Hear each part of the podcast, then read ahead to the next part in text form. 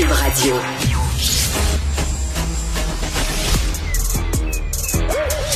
Mathieu Bock-Côté. Il représente un segment très important de l'opinion publique. Richard Martineau. Tu vis sur quelle planète? La rencontre. Je regarde ça et là, je me dis, mais c'est de la comédie. C'est hallucinant. La rencontre. Bock-Côté. Martineau. Ce soir, Mathieu, je vais me replonger dans Astérix et les Normands. Euh, pourquoi? Parce que ben les Normands, c'est un peu comme euh, les Québécois. Hein? C'est la ceinture et les bretelles. C'est euh, une chose et son contraire. Donc, pour essayer de comprendre un peu ce sondage-là, je vais me plonger dans Astérix et les Normands. Ouais, mais moi, je t'avouerai, j'ai entendu elle ici un peu avant, moi, c'est un sondage qui, comme indépendantiste, me réjouit bien davantage qu'il ne m'inquiète. Je t'explique pourquoi je vois il y a une marge de progression absolument significative là-dedans. Il y a quelques années à peine, la souveraineté, c'était un vote résiduel. Un vote résiduel, c'est-à-dire c'était un vote de gens, tu sais, ceux qui avaient voté pour ça toute leur vie ne pouvaient pas faire autre chose. C'était le dernier, dernier résidu d'un Parti québécois qu'on croyait avec ses condamnés à l'extinction. Là, qu'est-ce qu'on voit avec ce sondage-là? C'est globalement, Paul Saint-Pierre Plamondon est parvenu à refaire du vote souverainiste un vote actif. Donc, il fait remonter ça. D'ailleurs, le Parti québécois remonte parce qu'il a été capable de recapter l'appui à l'indépendance significativement. Première étape. Donc là, le, d'ailleurs, il est premier dans les sondages. Deuxième étape de ça, ben, puisque le Parti québécois est remonté non pas en traitant la souveraineté comme un boulet, mais comme un moteur, ses autres, ses adversaires vont l'attaquer sur sa raison d'être.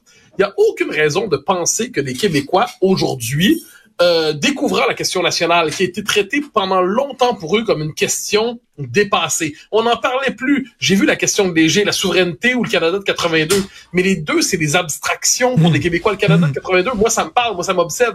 Mais j'ai la, la, la modestie de comprendre que les Québécois sont pas comme moi. Donc, là, le fait que la souveraineté va être de nouveau au cœur du débat, il y a beaucoup de chances que les gens risquent de s'y retourner, mais la redécouvrir, même positivement. Dans quel contexte?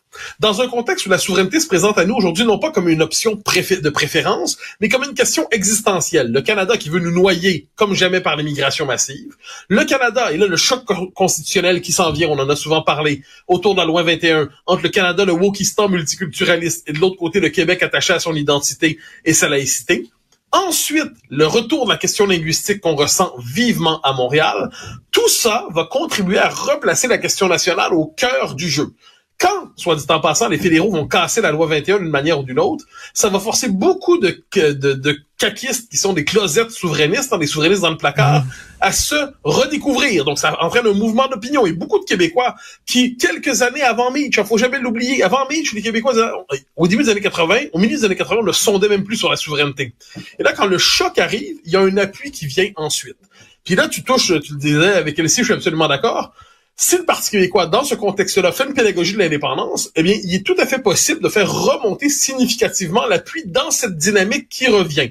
Puis il y a un dernier élément qui compte. Voilà pourquoi je dis on fonce et on va gagner. C'est assez simple d'un point de vue indépendantiste. C'est qu'on n'a pas tant de temps que ça devant nous. L'effondrement démographique à venir dans le Canada tel qu'on le connaît, on le voit, il est devant nous. Et d'ici quinze à vingt ans, ça va être démographiquement impossible de faire l'indépendance. Le verrou démographique posé sur le, l'avenir politique du Québec sera total, sera absolument invé- euh, on pourra plus le déverrouiller. Donc là, il y a un moment où c'est le moment, c'est maintenant ou jamais, je dirais, c'est là, dans les dix ans à venir ou jamais. Et de ce point de vue, un Parti québécois qui prendrait le pouvoir demain, dans un contexte de dynamique référendaire, qui déciderait de lancer la machine, moi je crois que la capacité de montée de l'option souverainiste est tout à fait significative. Mais... Et je le dis, Dieu sait que moi... Ah, dernier point, dernier point. Certains disent, c'est un argument qui est fréquent chez les souverainistes, on n'a pas les moyens de perdre un troisième référendum, il oui, faut ouais, attendre le moment ouais, idéal. Ben ouais. ouais, mais on n'a pas ah, le oui. moyen de pas le tenir. Parce ouais. qu'à un moment donné, on pourra juste mmh. plus le tenir. Mmh. À un moment donné, ça sera plus possible d'essayer. Donc ça, on doit le savoir. On n'est plus dans un contexte où on a toujours quinze, vingt, trente bah, ans, quarante ans. Quand les gens le voudront, ils passera peut-être. On ne pourra plus bientôt. Et non, ça aussi, ça va réveiller les Québécois. Excuse-moi de, de, d'utiliser cet anglicisme-là, mais il faut y aller all-in. Parce que c'est, oui, c'est, non, c'est, je, je c'est là, là. C'est, une, c'est maintenant ou jamais. C'est maintenant ou jamais, et c'est pour ça. Les Québécois, c'est un drôle de peuple, cela dit. C'est un Québécois, c'est pas un peuple révolutionnaire, c'est pas, c'est pas un peuple particulièrement excité politiquement, mais c'est un peuple qui a une vertu. Depuis la conquête anglaise, les Québécois ont une chose, leur vertu politique, c'est la survie. Les Québécois c'est, savent c'est quoi survivre comme peuple.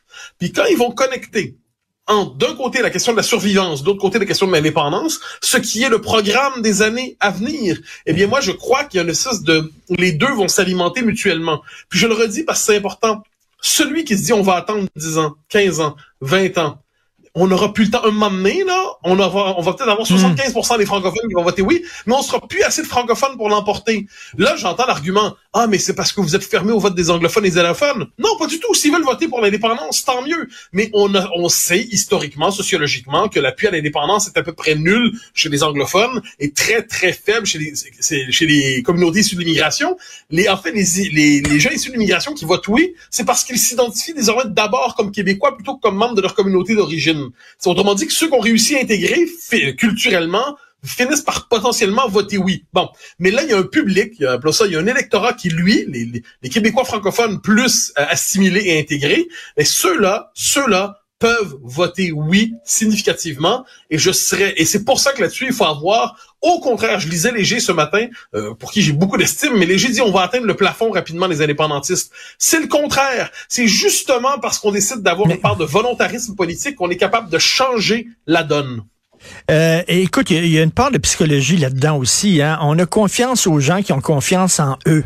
Et là, tu sais, tu sens là, que Legault est déstabilisé. Il nous regarde un peu comme un, un chevreuil là, dans, qui, qui est devant les, les, les phares d'une automobile. Puis c'est certain que, tu sais, lui, euh, P S P P, il est droit, il est solide, c'est un gars de principe. Et la confiance appelle la confiance.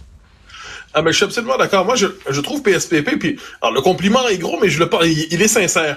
Il me fait penser à Parizeau du euh, surtout le Parizeau du du troisième tome de de l'évêque de, de Duchesne. Parce que bon il y a chez P S P P il y a un côté quelquefois un peu l'évêque hein, un côté un peu tapoché, un peu magané, il pleure facilement, il y a il y a toujours l'air un peu, il y a une forme de de candeur, on se dit d'où c'est que ça sort exactement.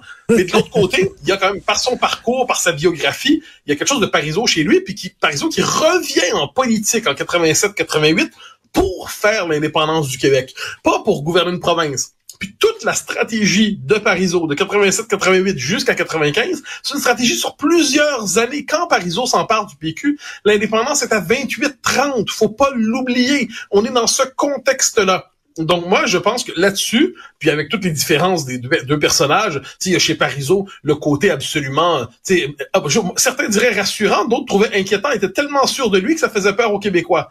Mais il y avait une résolution. Puis de ce point de vue-là, je pense que P S P P, qu'on peut critiquer sur plusieurs affaires, je dis souvent, euh, il est euh, en matière de politique économique, j'ai l'impression qu'il est beaucoup plus à gauche que je ne le souhaiterais, par exemple. C'est pas un détail. Euh, je pourrais multiplier les critiques circonstanciées. Mais sur la question de l'indépendance, ça fait depuis Parizeau qu'on n'a pas eu un chef politique qui porte cette cause-là, non pas en la cachant, mais en la revendiquant. Il y a eu P K P qui était sur ce mode-là, mais mmh. bon, il n'est pas resté longtemps, euh, hélas, on le sait. Mais là, ce qu'on sait, c'est que là, on va avoir l'occasion de voir si décider d'assumer clairement cette position, ça peut être payant politiquement. Je le crois. Je pense surtout qu'il y a beaucoup de gens à la C A Q qui, en ce moment, ça, j'en suis convaincu, Des, des, l'aile nationaliste de la C A Q, il y en a beaucoup qui se disent, le jour où la question va se poser pour vrai, c'est quand même pas Éric Girard puis Pierre Fitzgibbon qui vont nous dire quoi penser sur la question de l'avenir du peuple québécois. Donc à ce moment-là, il va y avoir aussi un déblocage. Donc moi, je vois cette, la séquence qui vient avec beaucoup, beaucoup plus d'optimisme que j'en ai eu normalement dans ma vie autour de cette question. Écoute, en terminant, euh, totalement autre chose, je sais que tu n'aimes pas beaucoup parler de toi-même, mais bon, écoute, euh, moi, moi, ça m'agace. Euh, ton livre fonctionne, euh, carbure en France. Euh, je crois que tu es même en tête euh, des livres politiques, des ventes des livres politiques. Ouais. Écoute, corrige-moi si je me trompe, là, mais j'ai lu un texte sur ton livre euh, ici au Québec. Un texte, c'était dans le Journal de Montréal. Je pense ouais. jusqu'à maintenant qu'il n'y a rien dans la presse, il n'y a rien dans Le Devoir, il n'y a rien à Radio-Canada. Calvaire! Je veux dire, t'es l'intellectuel alors, qui, qui réussit le plus de sa génération. Voyons donc! Alors, je, je serai honnête, cela dit, il y a eu d'abord Q U B Radio, ça, je t'en remercie, je remercie Sophie. Euh, il y a eu dans le journal un texte. Ensuite, ça, je, je l'avais déjà dit, euh, Tout le monde en parle, m'a invité, mais c'était pas possible de faire là, en vingt-quatre heures l'aller-retour Paris-Montréal. Okay. Donc bon, ça, okay. bon, je, je le dis. Oui. Euh, pour le reste, pour le reste, j'ai eu une proposition, je ne dirai pas de qui, pour un entretien d'une personne qui s'amuse à m'insulter régulièrement. Euh, bon, alors, euh, dans un journal, puisqu'il m'insulte avec autant de constance, je n'ai pas senti le besoin d'en faire un interlocuteur privilégié. Il y a quand même des limites à participer à son propre procès public, euh, sur son propre procès idéologique. Sinon, pour l'instant, t'as raison, c'est, c'est silence, ra- non, il y a eu choix, choix, choix de fois. Mais c'est silence radio en général. Incroyable. Euh, c'est la première fois que ça m'arrive. Je le dis sans, euh, sans, sans tristesse, puisqu'à un moment donné, les lecteurs sont au rendez-vous quand même, mais c'est la première fois que ça arrive quand je sors un livre. Donc ici, en France, l'écho est significatif, d'autant ce qui est particulier, c'est que je parle beaucoup du Québec dans le livre. Ben oui! Je parle beaucoup de... Le Québec est un... Et pour moi, c'est pas euh, une société que j'ai quittée en m'en débarrassant, en la traitant comme une origine honteuse. Ça demeure le lieu de mon ancrage existentiel, ça traverse l'ensemble de mes réflexions. Mais bon, ce que je constate, c'est que pour, pour l'instant, il n'y a pas encore d'écho. Euh, ou alors, comme je dis, c'est des gens qui veulent, euh, qui voulaient, qui, qui, qui voulaient euh, m'inviter à participer euh, à l'exécution du bouquin de ma personne. Bon, ça, je n'ai pas senti le besoin de dire merci à ce monsieur. Euh, mais bon, quoi qu'il en soit, c'est, euh, je mise sur les lecteurs. Je, les lecteurs seront au rendez-vous, mais, euh, mais c'est un chemin inattendu pour ce bouquin. C'est incroyable. C'était un excellent livre, mais on n'a pas le droit de critiquer le mouvement woke. Donc, c'est comme si tu étais toxique. Heureusement, les lecteurs sont là. Merci Mathieu. Merci. À demain. Bye bye. Salut.